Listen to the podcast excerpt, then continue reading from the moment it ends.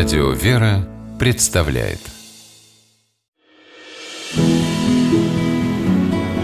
Имена, имена милосердие.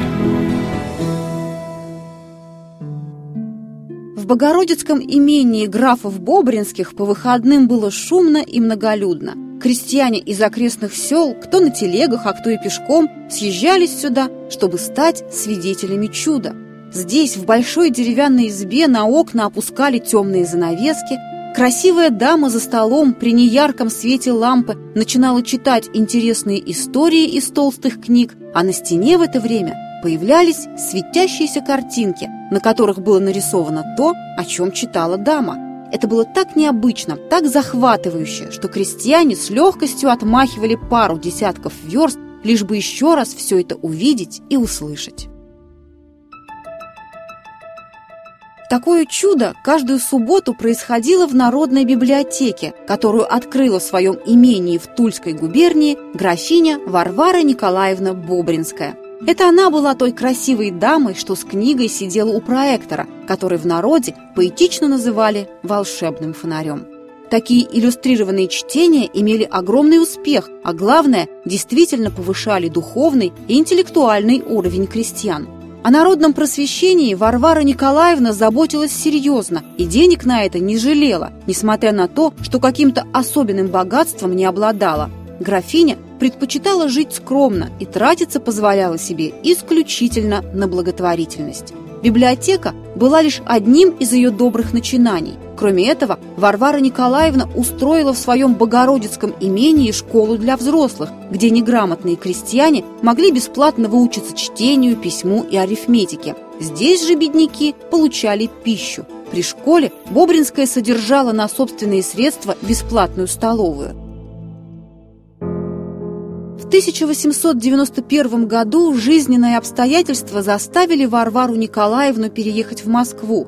В этот же год в России начался голод. Графиня, у которой, казалось, и собственных проблем было предостаточно, сразу же принялась помогать самым незащищенным – беднякам и рабочим, лишившимся места и оставшимся без средств к существованию. Она организовала пункты продовольственной помощи голодающим, для которых на свои средства закупала продукты – в специальных столовых при этих пунктах нуждающиеся имели возможность бесплатно пообедать. А когда в Первопрестольную пришел неизменный спутник голода – ТИФ, Варвара Бобринская активно помогала госпиталям и лазаретам, закупала белье и медикаменты, организовывала доставку продуктов питания. Прошло несколько лет, голод миновал, и жизнь москвичей начала потихоньку налаживаться. Но Варвара Николаевна и в относительно благополучное время не думала сидеть сложа руки. В одном из номеров газеты «Русские ведомости» за 1902 год она опубликовала открытое письмо, в котором призывала общественность обратить внимание на нищих и детей-беспризорников московского хитрого рынка. Графиня с такой искренней болью писала о несчастных, вынужденных обретаться в этих имеющих весьма дурную славу трущобах, что на статью откликнулись многие состоятельные и влиятельные москвичи. Вскоре под руководством графини возникло городское попечительство о бедных хитрого рынка, которое занялось сбором средств на строительство нескольких цивилизованных и безопасных ночлежных домов и общежития. Бобринской удалось привлечь к участию в этом проекте Министерство внутренних дел, которое выделило на устройство ночлежных домов 900 тысяч рублей. Через несколько месяцев на хитровом рынке появились пять деревянных корпусов с комнатами и столовыми, в которых с комфортом разместились полторы тысячи человек. В 1919 году, не сумев сжиться с новыми революционными реалиями, графиня Бобринская эмигрировала в Константинополь. За несколько лет до этого, словно предчувствуя скорый отъезд, Варвара Николаевна безвозмездно передала Румянцевскому музею свою богатейшую библиотеку.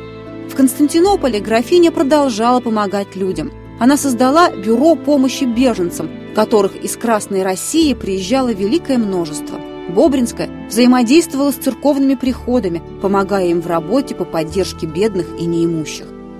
Графиня Варвара Николаевна Бобринская скончалась в 1940 году в Бельгии, вдали от родины, где сотни людей, которым она когда-то помогла, помнили о ней и молились за нее.